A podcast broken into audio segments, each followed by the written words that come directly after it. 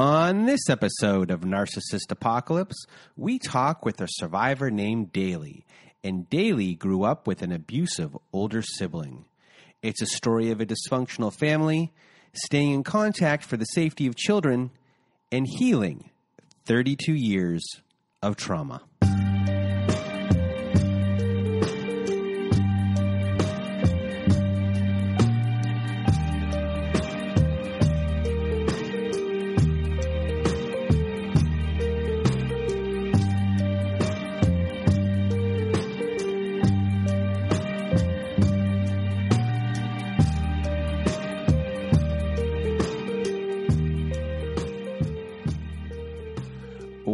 Welcome to Narcissist Apocalypse, a podcast that gives a voice to survivors of toxic relationships. I am Brandon Chadwick, but my friends call me Chad.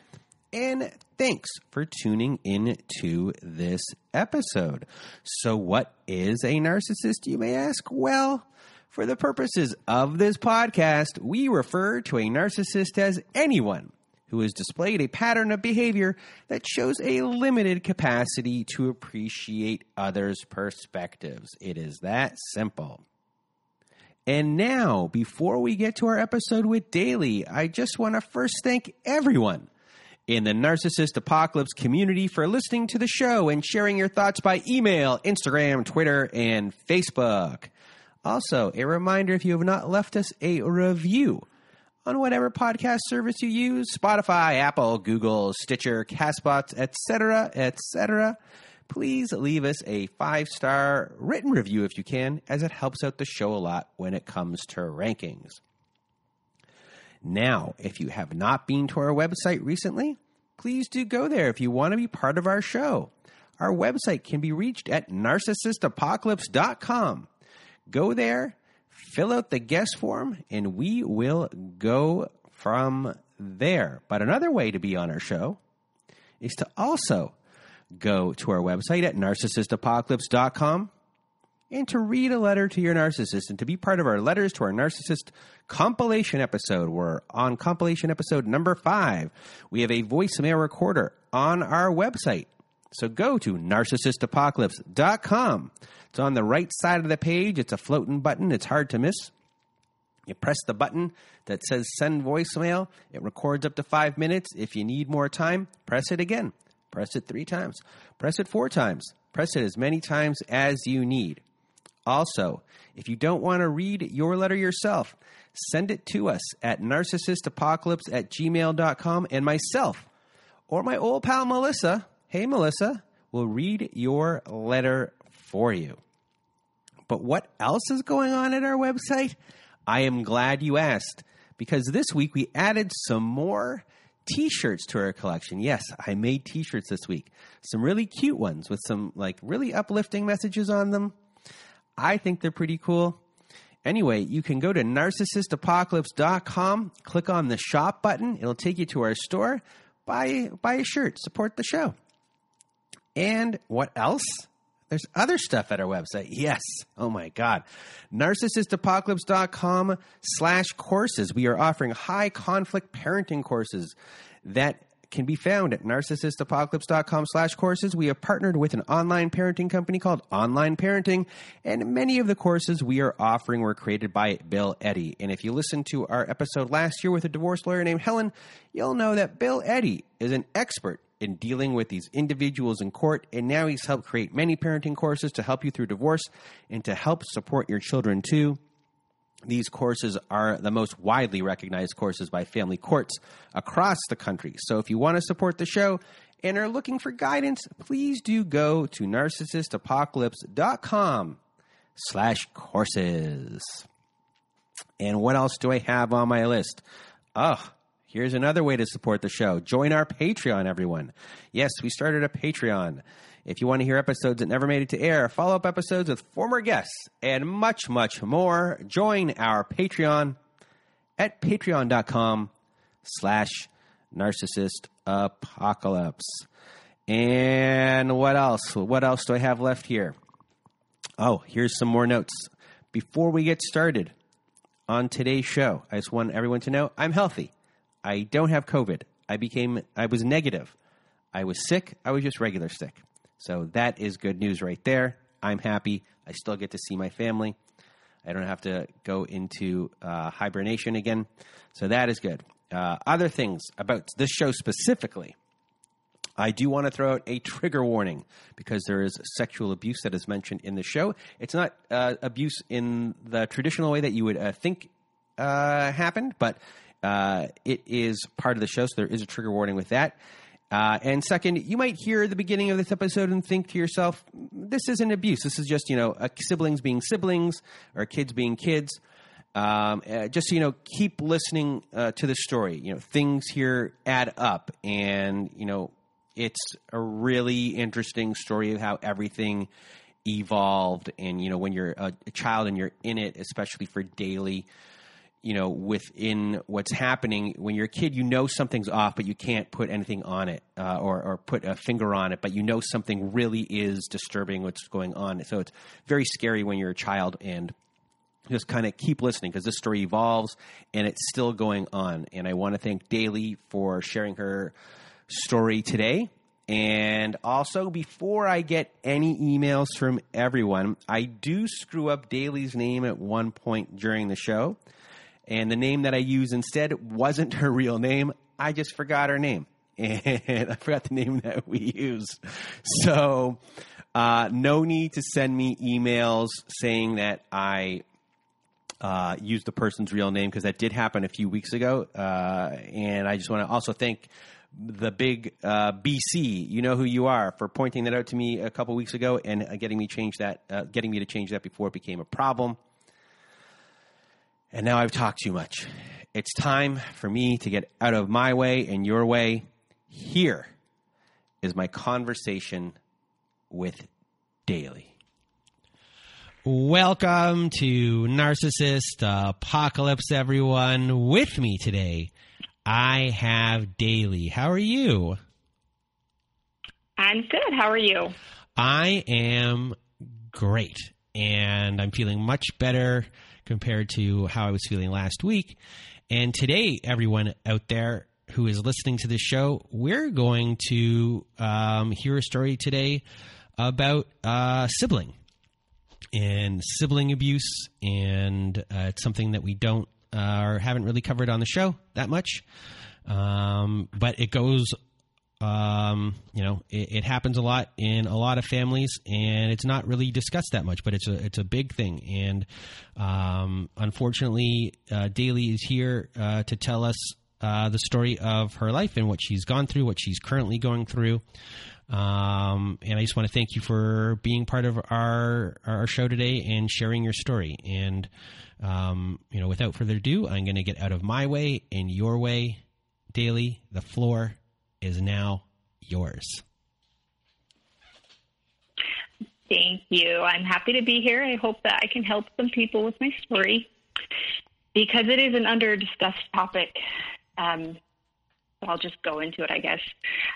I am the youngest of four children. Um, my oldest sister, we'll call her the stable sister. She's eight years older than me. And then I have a brother, and he's four years older than me. And then we have the toxic sister. She's two years older than me. And then there's there's me. Um, from forever, my earliest memories are all revolving around the torment that she put me through and the lack of protection that I received from my parents I do want to state they're great parents. They're good parents.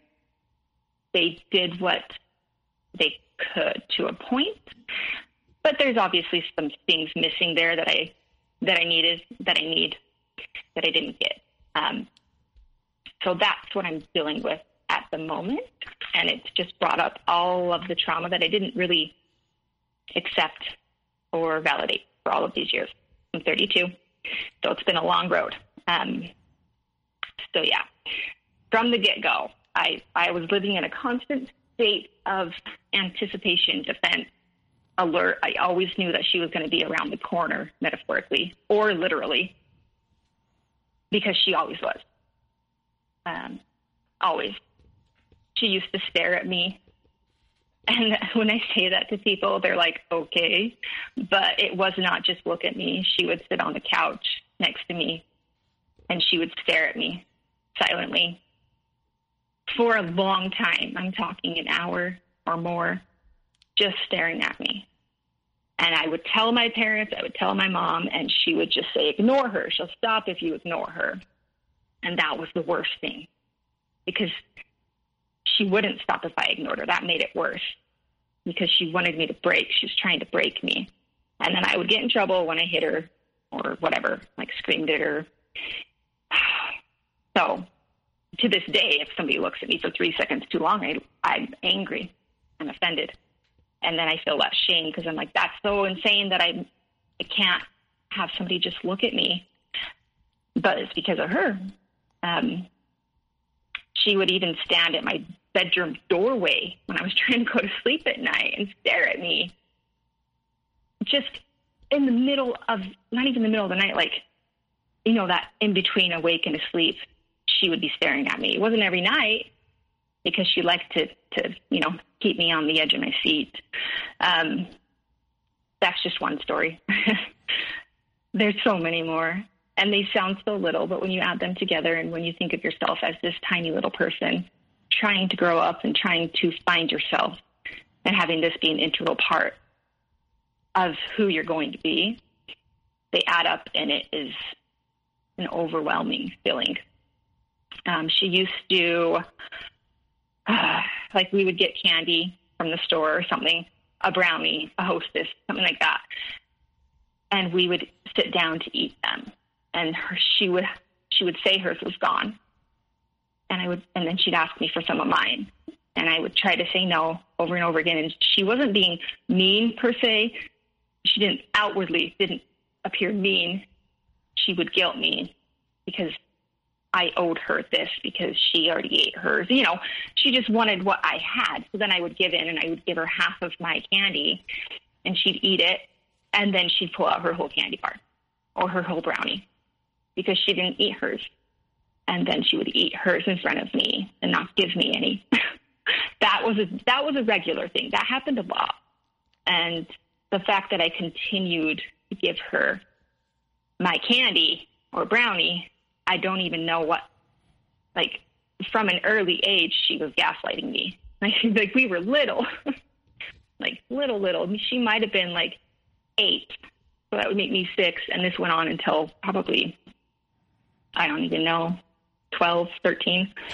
And, because that's when it got different. And these are things that, for a lot of people, you know, maybe a sibling might do something, uh, you know, yeah, like oh, it's siblings being siblings, but you know mm-hmm. when they continually happen and they're constantly and no one's doing anything about it the behavior mm-hmm. um, just continues bad behavior without being um, what's the best way to put it with no repercussions or being reprimanded right. in any mm-hmm. sort of way so you know with these little tiny things that are that are continuing what did your what do your parents say?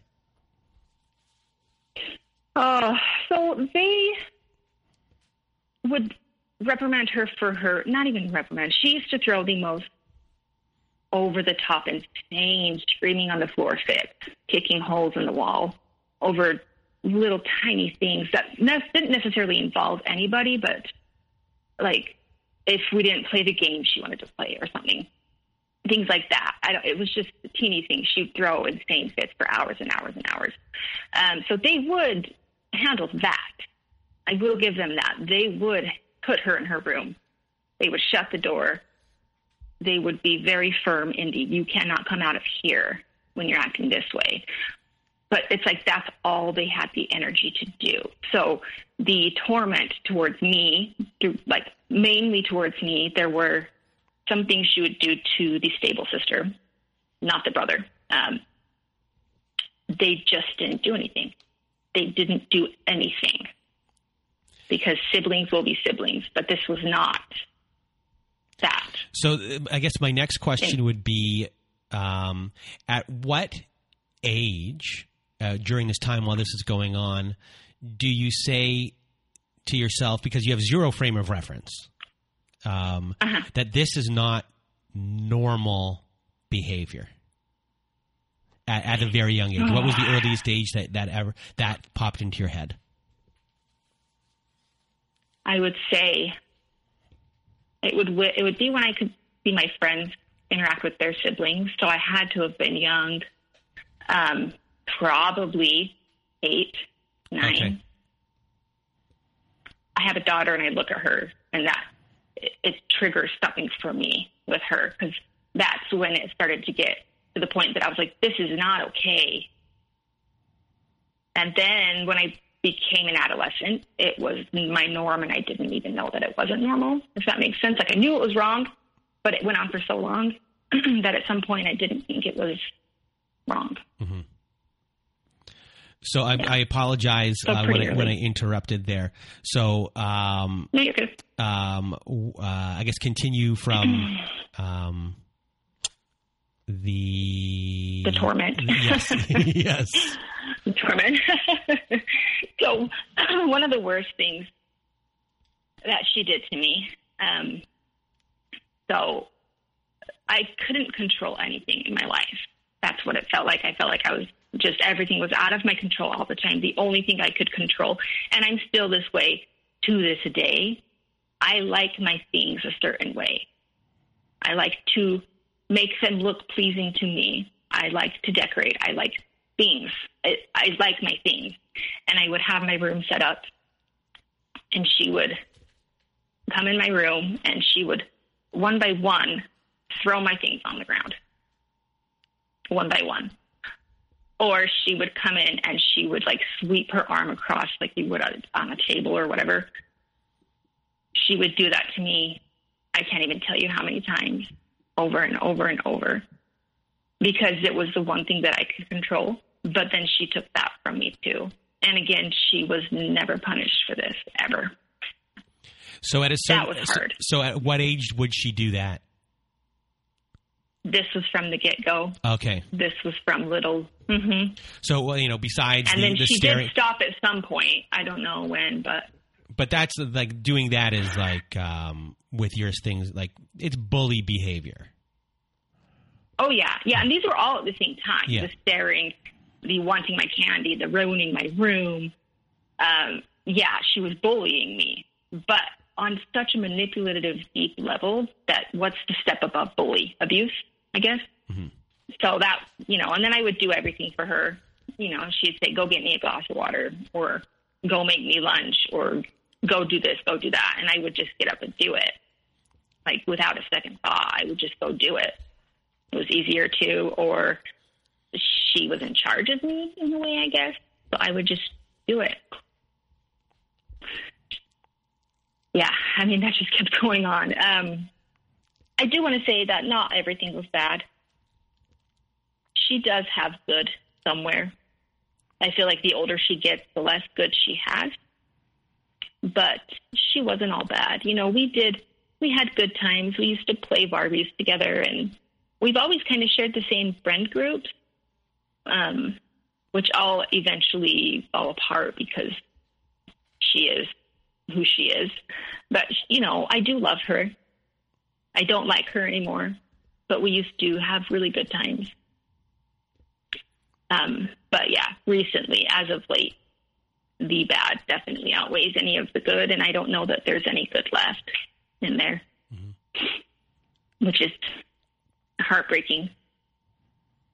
And um, yeah, so yeah, that was my whole childhood. Just constant bullying, constant torment, no help, no protection. And she did, like I said, she didn't just do this to me. I took the brunt of it for sure, but she would torment her friends, and then she would torment the stable sister, and um, and she would like steal her clothes, things like that. You know, it was a different level, but she didn't. She did it to other people too, and yeah, her friends, all of that. And then we have a grandma who is also a narcissist. I should have mentioned that. We have a grandmother, my maternal grandmother, and um, she would come over and she would save the rest of us by taking the toxic sister for the weekend. But really, in reality, that was rewarding her and punishing us because we didn't get to go have fun. She got to. She was able to be removed from this situation. So that that was often too. That happened a lot because my parents needed help. They needed help. So I mean, as a, as an adult and as a parent, I can understand needing help, but she needed help and they didn't get her help. You know, mm-hmm. there could have been some some intervention somewhere because she needed it and and I also want to say that if she didn't have this stable, loving environment that we had growing up, she would probably be so much worse. So much worse. She would be probably more overtly narcissist where right now. Oh well forever. She's definitely covert. Um, but I know she would be so much worse off if she didn't have us growing up. Um, so when we got into adolescence, things went to a different form, I guess, of abuse. Um, rather than like stealing my candy and all of that stuff, she switched it into emotionally abusing me in a weird way. Um, just by poking at me, saying weird little things about my looks, a lot about my look. She would shame me for being getting the good genetic getting the tall genes. I'm tall and thin and blonde and blah blah blah. Like because it's true, her and I could not be more physically different, but she's beautiful, right? She absolutely is beautiful. And but for some reason, my existence and the way I looked was was a threat to her. Um, yeah, so she would shame me a lot for that. But then it turned into like forcing me into situations that I shouldn't have been forced into. Things like locking me in a car with a boy and making me make out with this boy when I didn't want to do that. Um, putting me through, I mean, that specifically happened a lot. She would put me in a basement with a boy and not let me come out. so I guess in a way there was sexual abuse, but it was not by her hand, even if it was. Um, luckily, I wasn't ever raped. Um, the boys were young as well. It doesn't make it okay. Um, but this all uh, got to a point where we would go to a park, me and her and our group of friends. We'd go there in the, at night, and she was 16. This was probably from 16 to 17, which would make me 14 to 15, um, we would walk around the park. And then at some point, there was a guy, a man, a man, who would walk around the park holding a pack of beer. And he would come up to us and say that he will give us this beer if one of you guys would go make out with me. And she would take the beer and give me. This happened two separate times, same guy. She took the beer and gave me to him and in the middle of the night in a dark park. And she would go back to the car, her and the friends. I don't know why the friends would let this happen. And just let this man take me. Like, I don't know how he wasn't murdered. I don't know how he wasn't raped. And then she wouldn't come and get me, even though the deal was 15 minutes. It would get to a point that this man, this awful man, would say, we need to go find your sister. And he would take me to find her. That, as an adult looking back, is so horrific. But as a teen, I didn't know it wasn't normal. I didn't know that everybody's first experiences with this sort of thing weren't forced. I didn't. I didn't know. Um, and then anytime I didn't talk about it for a long time, but then like as adults, I don't remember what would bring it up, but she probably honestly is the one that brought it up, um, making fun of it, saying how funny it was that she did this to me. And it, yeah, everyone around us would be like, wait, what? That's disgusting. And then she stopped bringing it up because it, you know, she didn't get the reaction she thought she would by doing such a horrific thing to her sister. Yet I still, I still wanted to be around her. I don't know. she would just do that sort of thing where like bringing up things that you shouldn't bring up to people like a friend a guy friend who had a crush on me would walk into the house and the first thing she would say to him would be hey if you grab her if you grab her boob she'll just plop down on the ground and I don't know how vulgar I need to be, but basically give you oral sex. Like things like that. She would just say these things that weren't even true. Just using me, making me feel bad for existing. I guess like, making it seem like my only purpose in life was for other people's sexual gratification. That I wasn't a person, I was a thing. Yeah.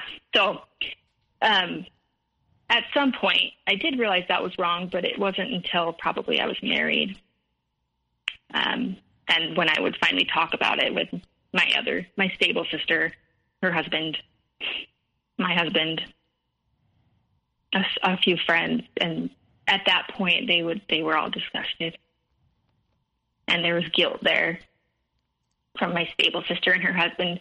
They got married when I was eight. So he's my brother, you know, mm-hmm. not brother, brother, uh, brother-in-law, I guess to say. um, but me not having told them because I didn't know any of this was wrong, you know, but if I would have told them, then they would have rescued me, you know, they would have stopped it. So there's guilt there for, from them. There shouldn't be. It's misplaced. But, mm-hmm. you know, when you hear about these things that happen to your sister, it's upsetting. Mm-hmm. Yeah, that was my my adolescence. It revolved around a lot of that. So then I turned 18.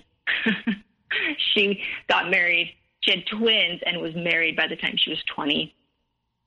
Um, so when I was 18, I moved out and I moved into her home. I don't know why honest, I I don't understand. I will, I don't understand why I did, but I did, um, and luckily I did because she. I don't. I don't want to say she's not a good mom, but she's not. Mm-hmm. And her twins were hard babies. They, they were colicky. Um, she had at the I don't know at the time I I thought it was postpartum depression into a postpartum psychosis type situation. I don't I don't know if that was it or if it was just her narcissism coming out in a different way because she realized that these tiny people they needed her. I don't know. Um, but luckily I was there. I saved those girls more than once. Literally. because if I wasn't there and I couldn't have gone and taken one of those babies and calmed that baby down, like she, it would have been one of those horrible, horrible stories. And I wouldn't have my nieces. So I guess that's probably why I was there. On some level, maybe I knew that those girls needed me. And my other sister, my stable sister, she would save them and then we saved her. we saved the toxic sister because the marriage disintegrated. So at at sorry, at, oh no, so so I apologize for interrupting. So at this point, no, you're good. At this point, you know, you've been at first tormented in a bullying way, mm-hmm. and then in a sexual abuse way, and now mm-hmm. you are in your sister's home, and is this where I guess unconsciously, I you know, really it's unconscious that you are now taking on the role of always having to save your sister from problems that yes. she's created? Yes, it's right here. This is where my parents, our parents said, they didn't say it, but, you know, this is what they did we raised her. She's 18, she's 20, whatever. And then they just wiped their hands of her. they were done. Not that they weren't present, they were present, but they didn't have any part in the rest of her life. As far as emotionally helping her, physically helping her, helping the children, all they would do was throw a hundred bucks at her. That's it. They think they that's it. They would just give her money. Um, so yeah, right here is when me and the stable sister stepped in. We became her parents in a way. We became her saviors. We became the fixers. We pulled her out of countless situations that she got herself in, that she got her children in, because she was unsafe and they were unsafe. And we did this for years. This right here is where it shifted. Did your sister resent you for all, uh, even though she needed you to fix it? At the same Mm-hmm. time, did she then resent you for fixing it? Absolutely. Okay. She resented us immediately. And it was like she didn't ask for help, if that makes sense. She would just tell us what was happening, like whine almost, that her life was terrible. She never asked. We just did it, you know. We're like, oh, let me help you. I'll come help you. We'll, let's get through this.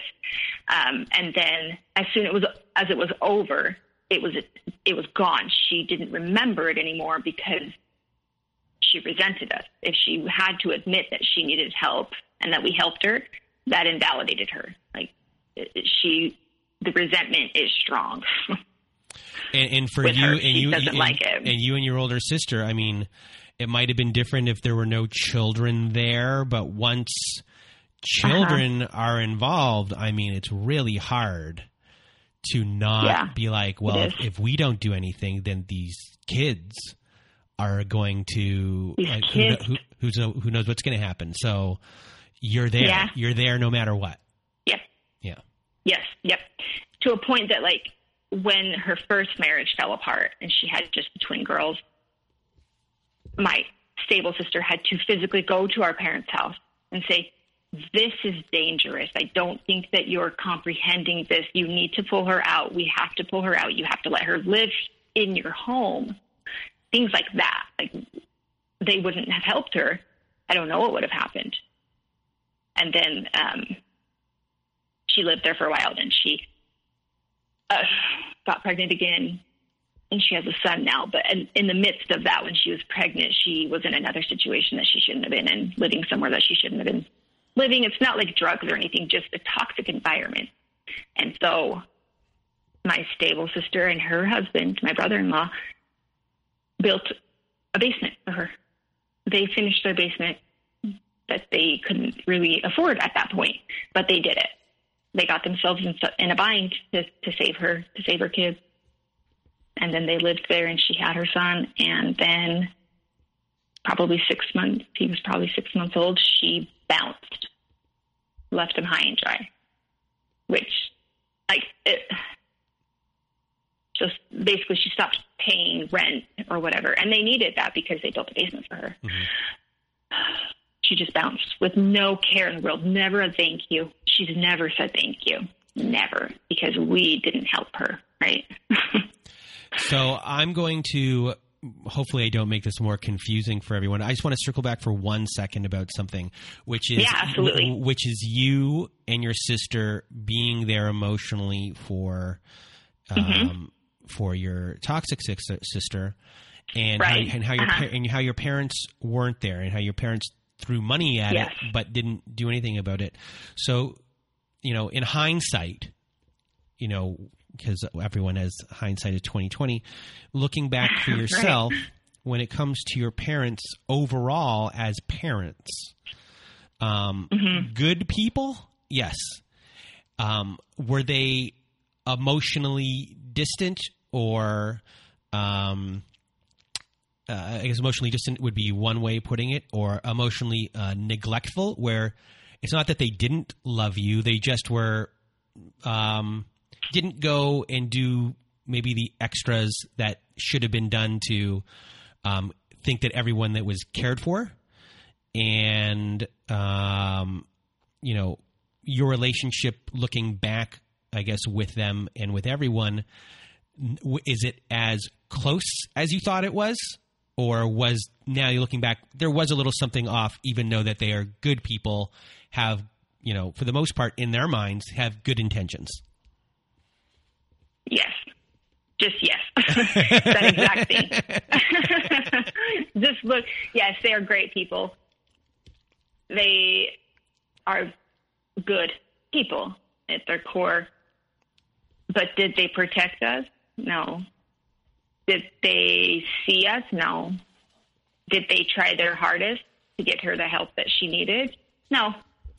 Which in turn, yes, they neglected us emotionally in every way, shape, and form.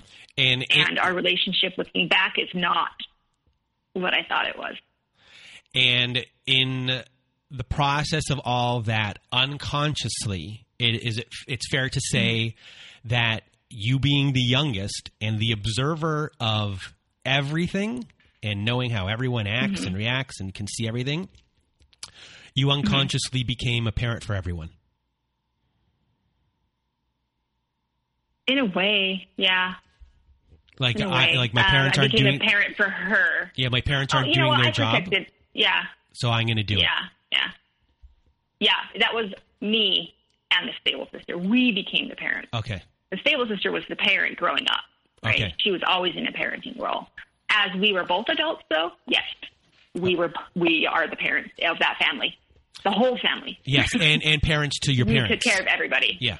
Yes. Okay. Parents to our parents. Yes. All right. Yep. I know exactly what's going. I have everything. Okay. right? It's this is us, yeah. Um, so we became the parents. We protected them. Um, we shielded them from her, and then I guess we'll just go back to where I was at. Yes. um, I apologize. no, you're good. You're good. It's good to clarify because I don't. When it's your own story, you don't know how, like, what you're missing or how the pieces are falling together. So, um, right around the time that she lived with, when was it? So I've been with my husband for 12 years. So in that whole time frame when she was pregnant again, and um, right before that, it gets confusing. I know, but so I met my husband in there in this whole midst of adulthood, I met my husband. Um, the second he met her, I don't know. I don't know if you've experienced this, but there are certain people who can immediately feel it. They can feel that something's off with this person, something's bad about this person, um, and that was him. He saw her immediately, and she knew he saw her immediately, and so that's been an ongoing issue for my whole marriage. Is he doesn't like her. and then she's forever the underdog. She is forever the victim. So then the rest of the family would be like, why is he being mean?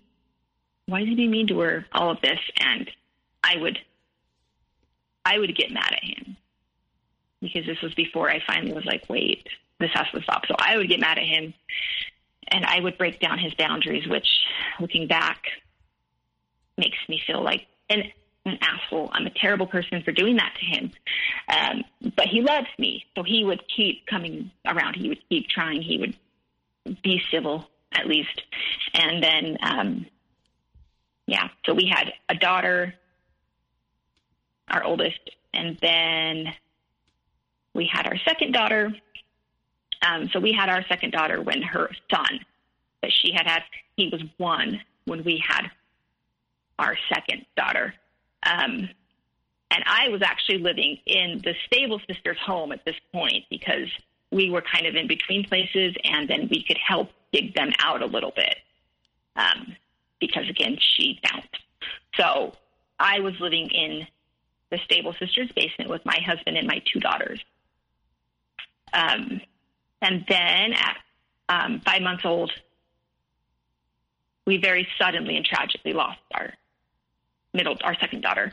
Um, she died from a lung infection. It was very fast, and it, I mean, obviously the worst thing that's ever happened to our family, to me, to us.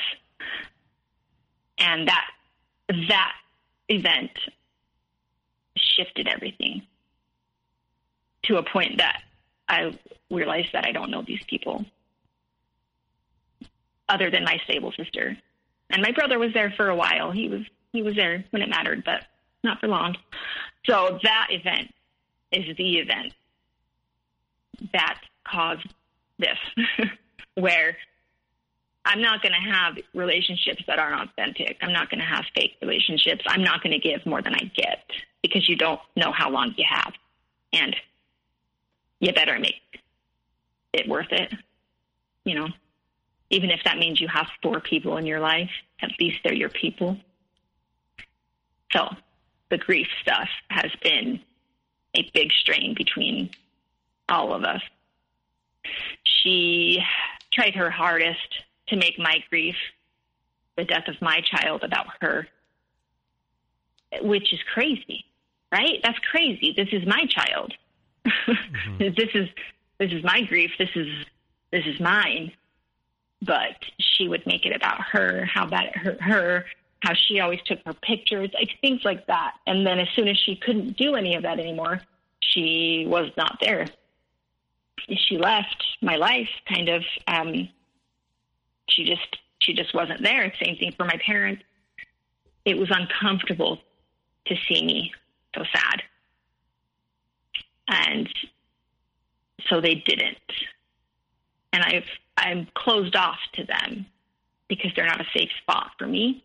And I think that made them uncomfortable because they know they knew at their core that they don't have me and that they couldn't help me and they couldn't comfort me because they're not allowed to because they never did. Um, so I lost I lost them all kind of at that point, even though they were physically there, we were physically a family. It felt like I lost, I lost them, or I realized I never had them. Um, and it, and honestly, this was, I, mean, I don't remember a lot of it, the trauma of it. It's very, very fuzzy. Um, but my stable sister ended up having to move away about six months after my child died. And I, again, I was living in her home this was an event that affected my entire family and her entire family, including her children. It shifted our world. And she had to move, and it was awful for all of us. But somehow she still supported me. She's the only one who was there for me and my family during this time. And she's the glue that held us all together. So when she was physically not here, it was like they didn't have to be there. They didn't have to talk to us unless it was events like birthdays and stuff, holidays. So, yeah, that that's when it started. That was actually her birthday was what's today, the twenty first. Her birthday is August nineteenth. My daughter, and she would have been seven. So two days ago, she would have been seven. So it's been that long. Um, so she died in January. So it's seven, six and a half years of this um, yeah. So um, after that happened, just a lot of the same, a lot of the same spouting off about how hard she has it and us jumping in to rescue her, only for it to be forgotten or, and not seen by the rest of our family. It turned into like I like to call us the invisible ones the ones that are there, but we are not seen for what we've done and what we do. Um, yeah, and then we're here. Uh, I guess, and it's hard to explain even what here is and why it took us so long to get here. And really, it's because the kids. Once kids are involved, how do I, how do I walk away? How do I walk away from these tiny innocent people that need us because we're stable, we're safe. We're there and they know that we are. So I, how did how could we abandon them? So that's why it took so so long to get to where we're at. And now where we are is that we've lost our entire family because she has somehow created this fake narrative and um, such as like a smear campaign of all smear campaigns to the rest of our family, to people who don't know us, everybody. So to explain She that, has- so to explain that to everyone, yourself and Okay. your your um, your stable sister have Uh-huh. now uh, are on one side, and your mother, father, a um, uh, uh, toxic sister, and brother are on the other side. Yes. Yep. So, um, yeah, my stable sister and I put up some boundaries about a year ago. Is when it really heated up. We put boundaries up. We refused to engage with her on any of her manufactured chaos anymore, and it was going okay for a second, and then she got into a relationship. Um, and as soon as she got into that relationship, she stopped talking to us. It's like we were literally gone from her brain because she didn't need us. So she threw us in the garbage. So then we called her on it because we're her sisters, you know. She's our sister. Why can't we have a relationship um, that doesn't surround only you, only the toxic sister needing our help and us jumping in? so once we called her on her silence and her lack of involvement, not that she was super involved before, but you know what I mean. Like she just didn't speak to us anymore. We called her on it, and she flipped that into us not giving her the time to figure out her new normal and all these things. Even though we did do that, we we did understand that. We did tell her, you know, this is going to take some adjustment. We're going to give you that time let us know how it goes and all of that. So that went on for too long. We called her on it. She decided that we're we were not being supportive, or at least decided to make everybody else think that. And then things got kind of better for a second because we just we just bowed down to her again. You know, it's easier just to let her let her be. But then it kept going on and on and on in that same way. And the uh, I guess straw that broke the camel's back is when our friends, who are it's all of us, so there's two friends. I'll say friend one, friend two, me, stable sister, and toxic sister. We have been a friend group for years. So, um, friend one had kindly offered to help her pay for something, but um, toxic sister waited so long, procrastinated so long that this thing would have been double the cost to get it in time. So friend one was like, I don't, I can't give you that money. You know, that's more than double what I said I could help you with. And that was the end of the world. You know, it made her feel shame, made her feel bad, and she can't feel bad. That's not possible for a narcissist. It's not in their vocabulary. They cannot feel bad because then they're not valid. So she went to friend two. So toxic sister went to friend two to try to get validation that friend one is a jerk. Friend two was like, nah, you're a jerk in so many words. Like she, she kind of it around it, you know? Um, and so then that made toxic sister even more crazy.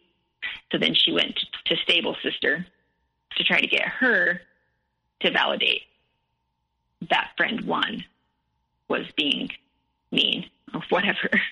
and then um, she didn't. Stable sister is not the one to go to if you don't want the truth. So she did. She told her the truth. And then it turned into, uh, you know, her just saying, you are not entitled to this money. And then toxic sister got mad. And it kind of went back and forth. And then toxic sister sent the longest text I've ever seen. I mean, I'm talking it would be pages of Microsoft Word documents, like like seven pages. It was the most insanely long text I've ever seen, spouting off about how we have never seen her as an equal. We have never asked her for parenting advice.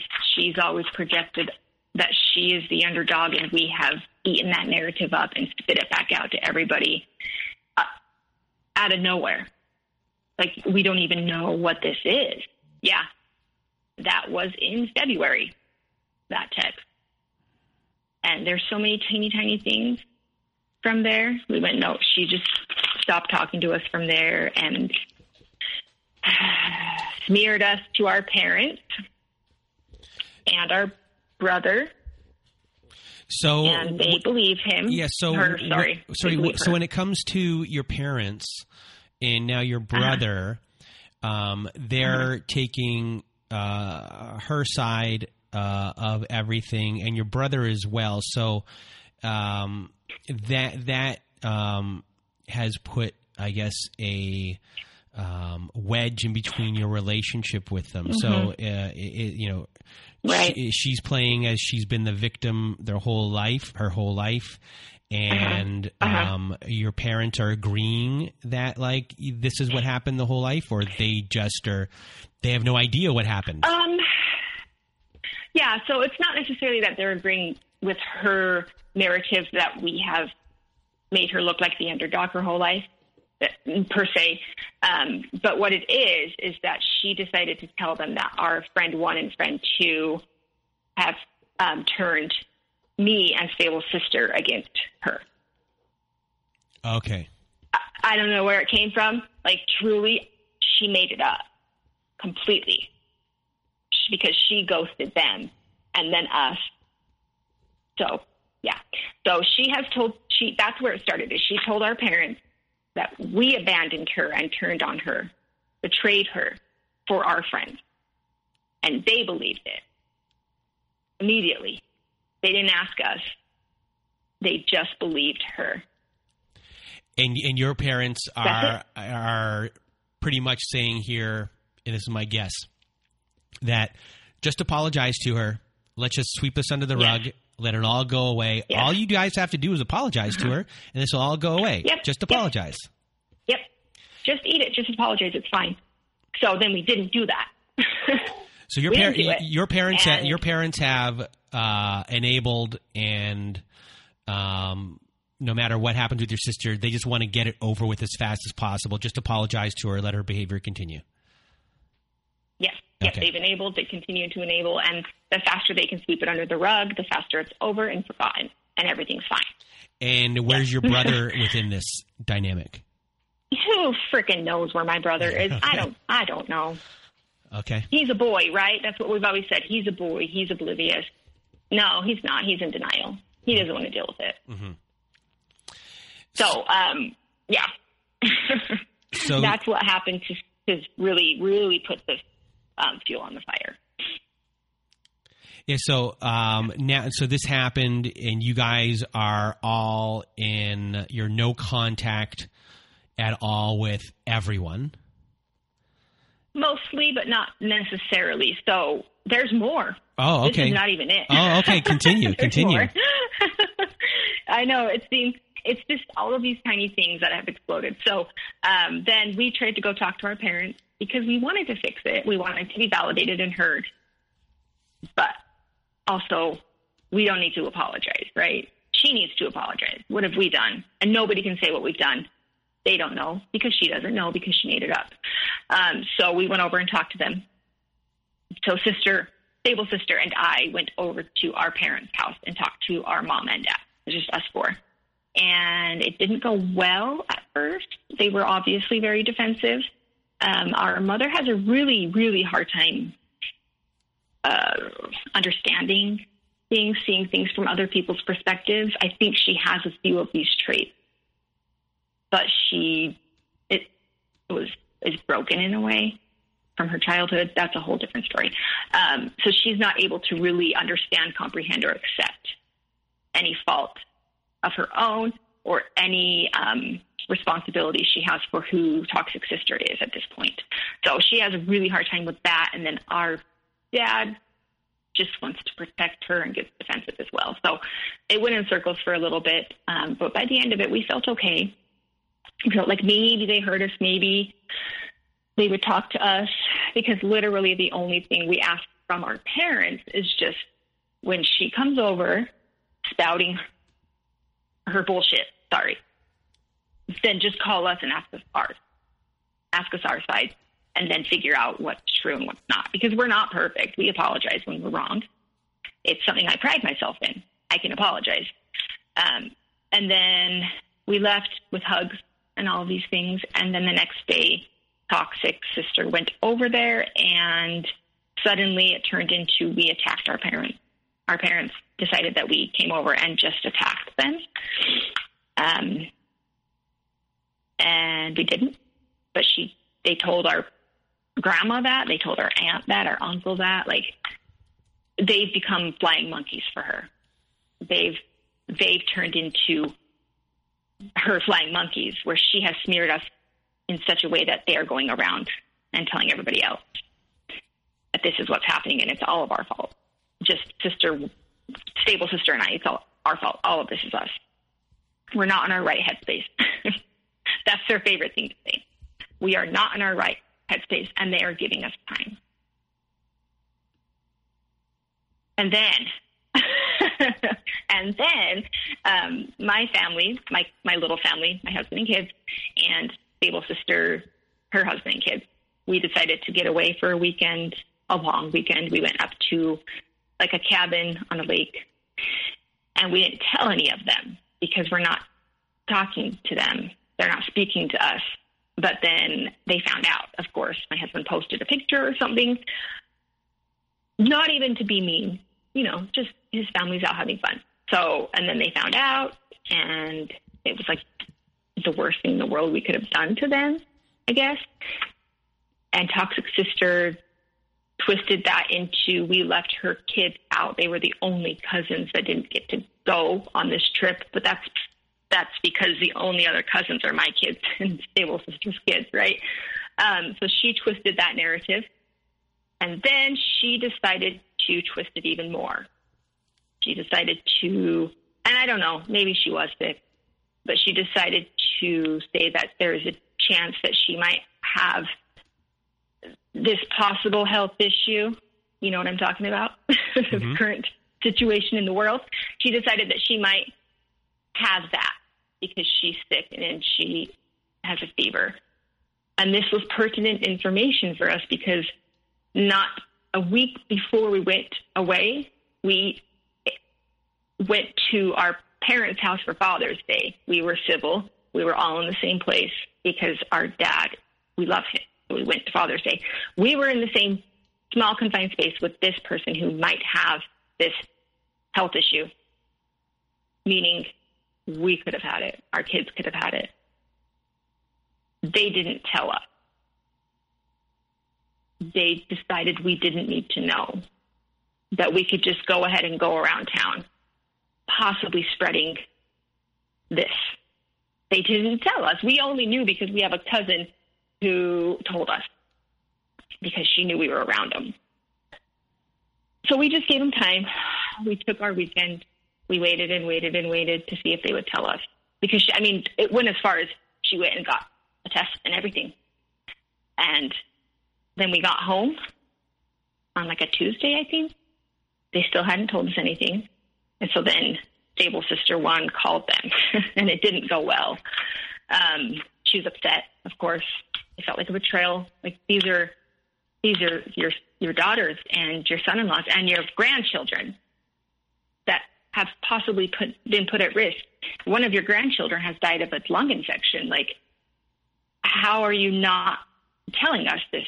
Even just because of our family history, what we've all been through. They didn't tell us. So she called him and it's, you know, just said how unforgivable it is. But that turned into both of our parents screaming at her in like a very, very degrading way. Like talk to her like she was less than like a dog Like it was terrible the way they spoke to her.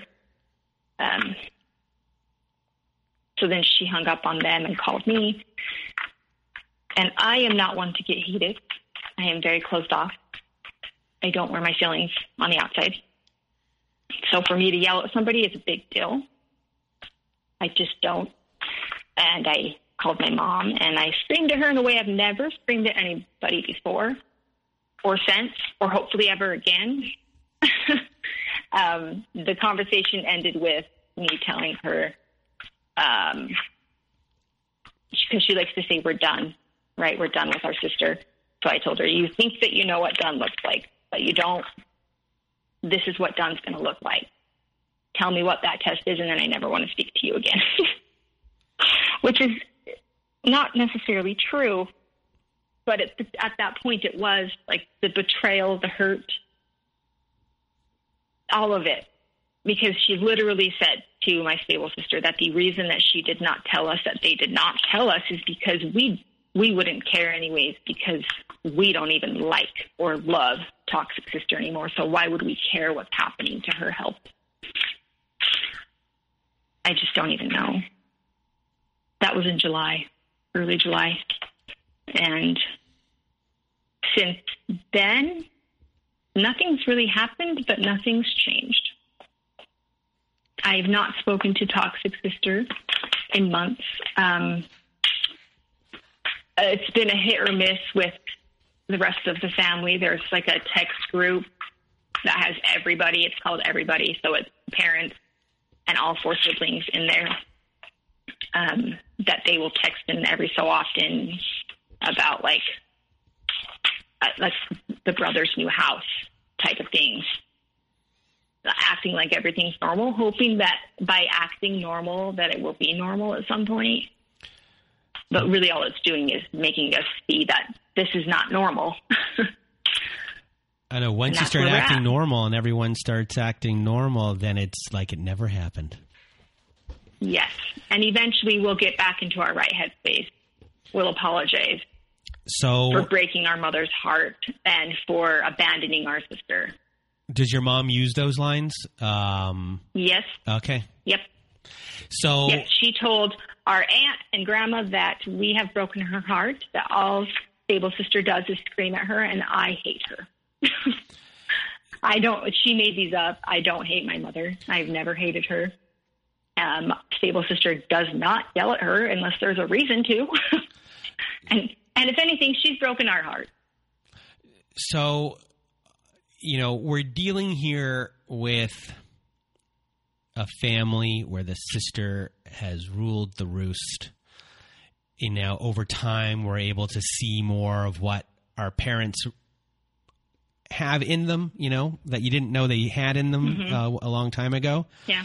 Um, And it's, you know, for a lot of people who live in a dysfunctional family that is similar with these similar types of personalities, you have eventually you, you make the choices of do I do I keep a relationship with everyone?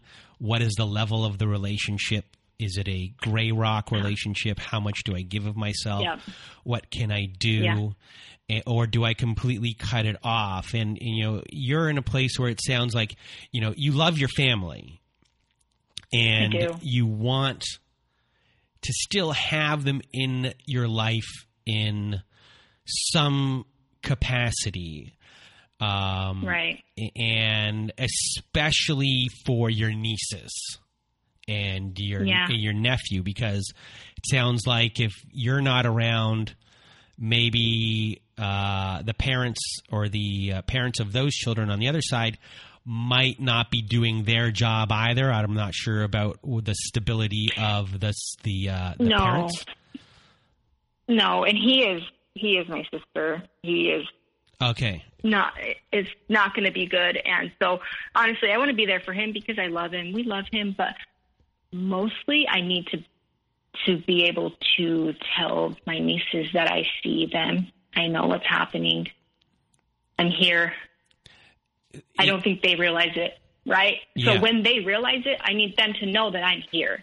that you're just a phone call away whenever you know Yeah. you, you they need the or whatever and you know do you feel that and i'm sure this for a lot of people out there do you because we're getting into a lot of different things soon uh, but for this specific thing do you feel like you're going behind your sister's back by being there for your your your nieces and nephews and your nephew, Yeah. and you feel Yeah, I do. and you feel to terrible. point like i do so uh, something happened with one of the girls and um like a dog like a dog it's ter- it's so sad her dog died in her arms right So, um, we have always had the type of relationship with the kids that we can kind of just pop by, check on them, see how they are. With like, and toxic sister wouldn't care to know because she doesn't care about her kids. She doesn't love them as a mother loves their children. It's a different thing. Um, so we've always had that relationship with the kids, and so stable sister and I popped by. This was about a month ago, I'd say. Um, popped by to give the you know give her a hug. Say, I'm so sorry that happened. That's so awful and like a give her like a soda and a treat or something. Um, and then we left and got on with our day like it was nothing. Where in the back of my mind, we I kind of knew like, ugh, I'm not talking to their mother. Was that okay? Um, and then later that night, toxic sister sent us this cool, calm, calculated text, which is not a way that she speaks about how the kids were so happy to see us so kind of you to bring that to them. But next time, could you give me a heads up? And it was like a shot to the gut. Like, oh, this is real. I might lose them. And that's been honest, honestly, that is the only reason that I will hopefully someday rebuild something with the rest of my family and Grey Rock her. Mm-hmm. That's my end goal. Because the kids it's not their fault you know? And so as far as you go mentally you know how have you been working with uh, how long have you been working with a therapist? I have been working with my therapist. Um, i ended up going to her for grief related things mm-hmm. um, trauma, grief, rage, you know, that whole thing. And that was, I want to say, oh God, how long has it been that I've been going to her? Um, probably two years. Okay. Two and a half, maybe. So mm-hmm. two years ago, you know, even though we're at the point where we are now, and, and this this will probably it sounds like this is going to be, you know, this is just going to be a lifelong this is how i have to deal with them this is the way i go about things they're in my life it seems like that's the, the type yeah. of life you want to have um, yes. so yeah so yeah, absolutely. so so two years ago you know you were you went there to talk to a therapist and I assume this is when your eyes started to open about a lot of things that had gone on, um, and were, I, you know, so in, in, a way, you've been through this, going through this process for two years, um, mm-hmm. and, yeah. and the healing process already has taken place for two years. So, what have you learned, you know, about how, like, the way you are, how it has affected you? And the maybe the negative habits that you've picked up that you wanted to change um, because right. of it, and you know maybe there are certain deficiencies. Uh, I use the word deficiencies. I don't mean it in that that way, but no, certain... no, I am very much deficient in certain ways. um, For sure. but you know, certain things that are, are you now because of what has happened?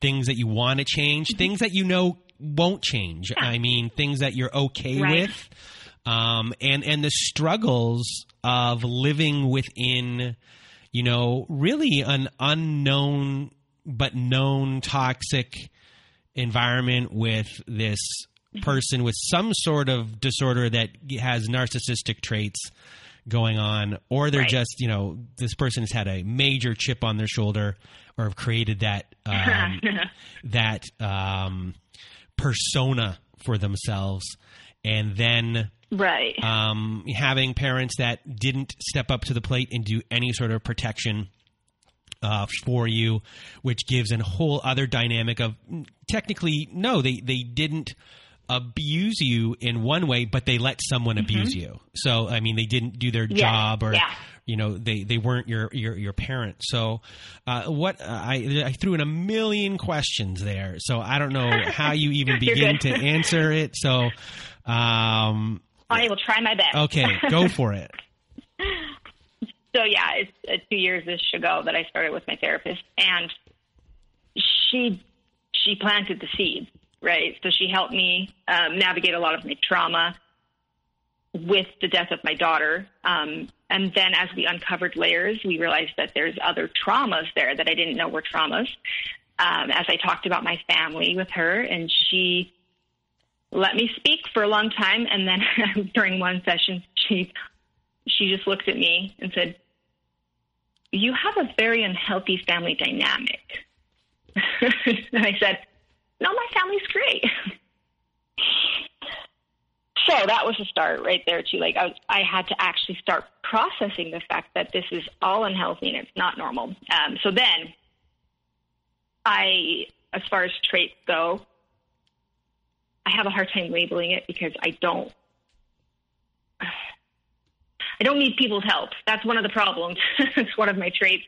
If I put a label to something, that means somebody has to help me with it. And I don't want anybody to help me. That's a big one. I don't want to rely upon anybody because I never had, or I never got to. I guess I never had to. I never got to rely on anybody. So I'm not going to rely on anybody. I can do it by myself. Even though I can't, there's a lot of things I can't do by myself. I do need help. I do need help being a mother because being a mother is hard. And it's really hard for me personally because I, having people be around me all the time is incredibly difficult for me.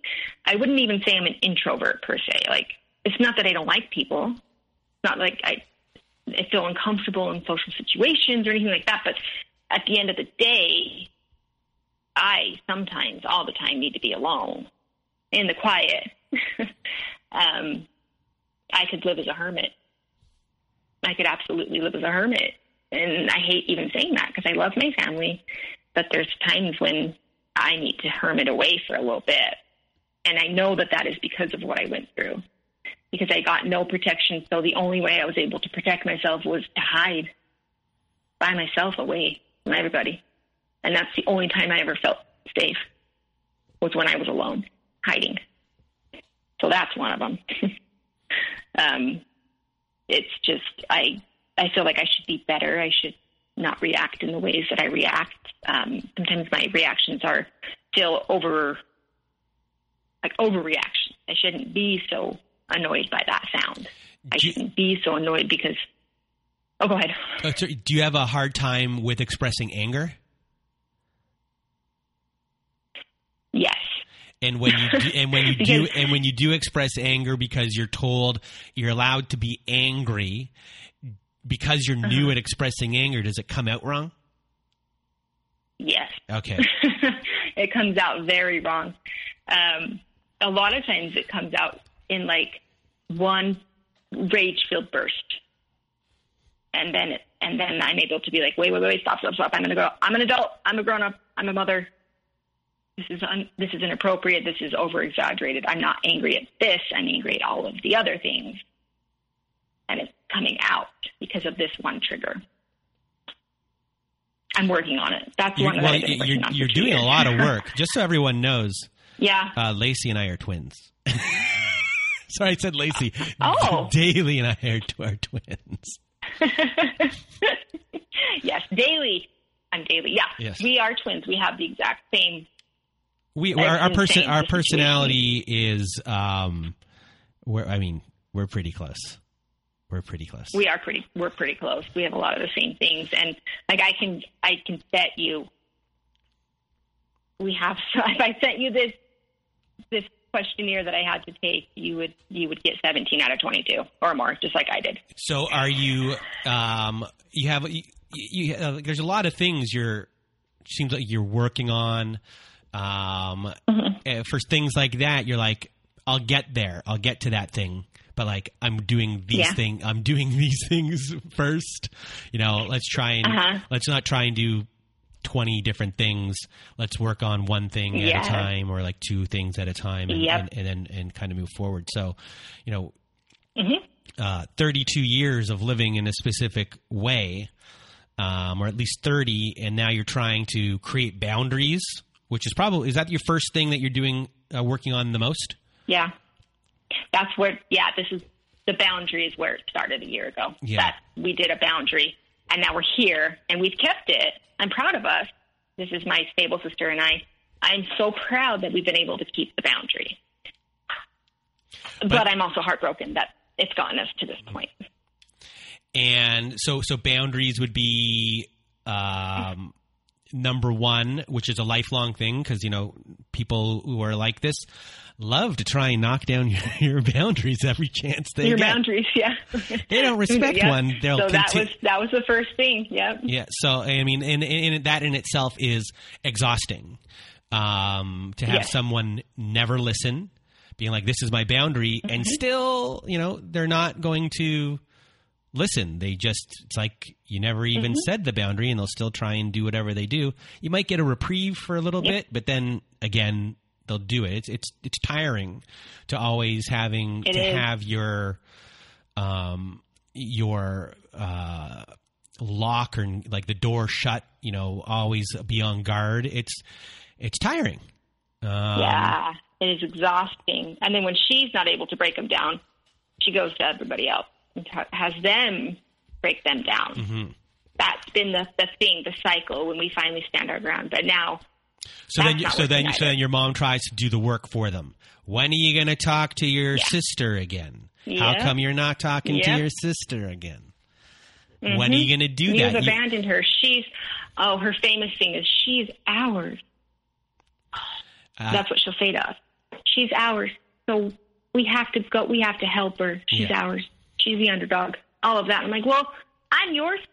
yeah yeah, it's, yeah, that, yours, what that, us? that must be very hurtful to it is. have your mom not even cons- or consider your feelings at all during these times as if yours didn't matter Right. which Exact- is re- which yeah, is re-traumatizing which is you know you're 32 now which is re-traumatizing from your childhood It is. yeah It is absolutely. It, every time she says that, it, that's what it is. It re-traumatizes us to our childhood. We're like, yeah, well, she's always been yours, and we never have been. And it's like she sees this manufactured chaos that toxic sister has. Again, manufactured. But then the actual real life things that I have been through, that stable sister have been through, we have had a hell of a few years.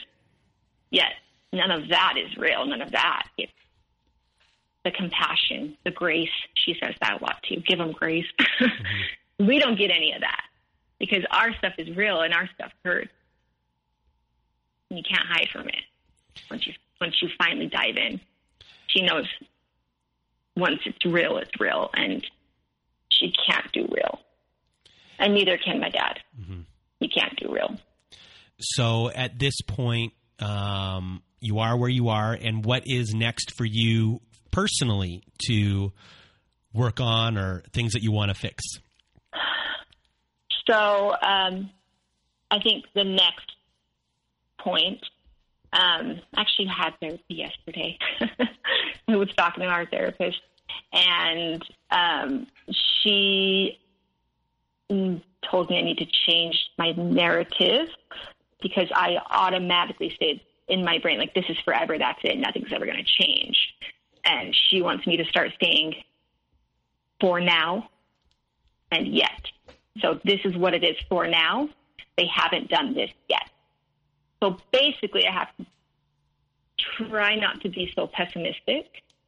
Um, not that I need to give them any more of myself, but just, you know, don't feel like everything is final. Because in the big picture, six months is not that long when you compare it to 32 years, 34, because toxic is 34. This is 34 years of a pattern, you know, so it's not going to be broken right away. Um, and then outside of that, I'm going to call out my brother. I have a very long letter written to him. Um, once I feel ready, once I've accepted what um, the best outcome would be for me and what the worst outcome from that would be, once I've accepted both of those possibilities, then I will send it in the mail. Like I live in 1925, I'm mm-hmm. going to send him a letter. I'm not going to text him. I'm not going to email him. I'm not going to go over to his house because I can't do it in person. I'm going to mail him a letter, and it's harsh and heartbreaking. And I'm hoping he'll see us. I'm, I'm hoping he'll see us, and that he's just decided to live in denial rather than take her side, if that makes sense. So those are the things that are next on my list. And I guess before we end off our show, uh, for those people who mm-hmm. might be going through the exact same thing as you, what um, do you have to say to them?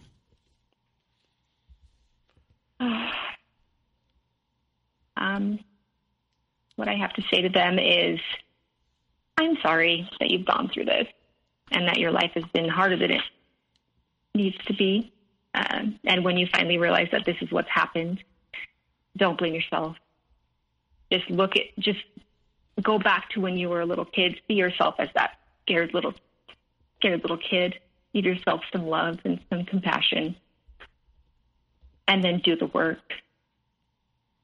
Because at the end of the day, you're not going to get it from them, and you know that you're not going to get it from them, so you got to get it for yourself.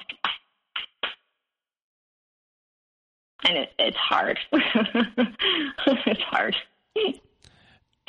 Well, Daily, I want to thank you for being on the show today and for talking with me and sharing your story. Because uh, a lot of people who uh, are going through this, um, especially when it comes to a sibling, and then really the whole entire family, like kind of later on in life when you mm-hmm. really get to see the big picture. I know yeah. your story is going to help a lot of people. So thank you from the bottom of my heart for being on uh, the show today. Oh, thank you for giving me the opportunity to word vomit all of this out. Hopefully, it helps somebody. it will. And um, just, um, you know, thank you. Uh, and we've talked for a long time. Um, so I got to know mm-hmm. you pretty well. And um, so yeah. thank you for being here. And for everyone else out there who mm-hmm. is listening, I hope you have a good night.